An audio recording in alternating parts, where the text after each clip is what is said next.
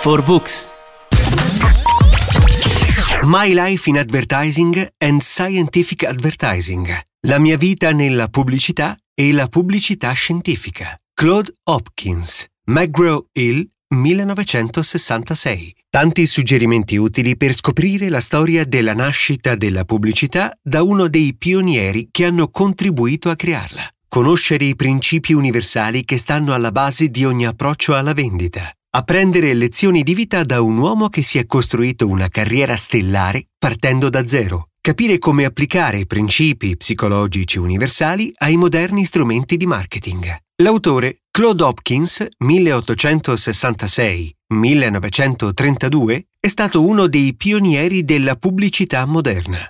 Originario del Michigan, copywriter, è una figura leggendaria nella storia della comunicazione commerciale. A detta di molti, e in particolare di David Ogilvy, è stato il più grande creatore di pubblicità che abbia mai praticato quest'arte. Hopkins era molto chiaro sul ruolo della pubblicità, ovvero vendere più beni e servizi. Credeva nell'inserimento della pubblicità in un approccio di marketing totale e che un buon prodotto fosse spesso il miglior venditore di se stesso. Per questo è stato tra i primi a introdurre la pratica dei campioni omaggio e dell'analisi dei risultati per migliorare l'efficacia della pubblicità. Ha terminato la sua carriera come presidente dell'agenzia Lord and Thomas di Chicago. Cautela e duro lavoro, l'eredità familiare alla base del successo nella carriera di Hopkins. Pioniere della moderna pubblicità, Claude Hopkins nasce nel milleottocentosessantasei in una famiglia austera e molto religiosa nella provincia americana,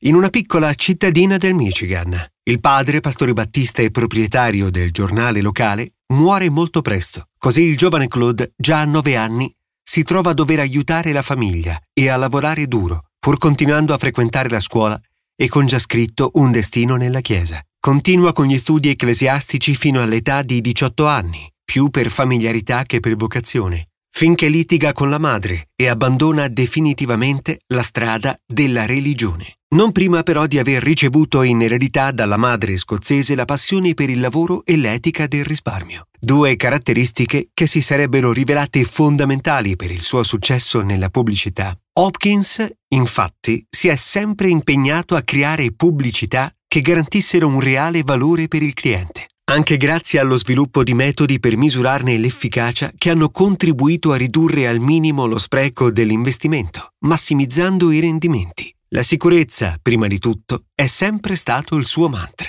Il risparmio e la cautela erano istintivi per lui, consapevole che la maggior parte dei fallimenti in affari e in particolar modo nella pubblicità fossero dovuti all'avventatezza nel superarne certi limiti. I piccoli fallimenti in pubblicità sono attesi e significano poco nell'ambito di un lavoro ben fatto. L'importante è che gli errori non siano fini a se stessi, ma servano ad aggiustare il tiro, tracciando i risultati e permettendo di capire in che cosa cambiare. Grazie a questo approccio, le perdite di Hopkins sono sempre state minime e non hanno mai intaccato la fiducia nella sua reputazione. I guadagni, invece, sono stati spesso milionari, sia per i suoi clienti che per sé, e gli hanno portato grande prestigio. Oltre alla cautela, i suoi eccezionali risultati derivavano da un'enorme quantità di ore e di energie dedicate al lavoro, nella convinzione che l'uomo che fa tre volte il lavoro di un altro impara tre volte di più, sia grazie agli errori che ai successi. Così lavorava quasi sempre fino a notte inoltrata e spesso nel weekend. D'altronde, per lui il lavoro era un gioco, un amore da coltivare senza sosta.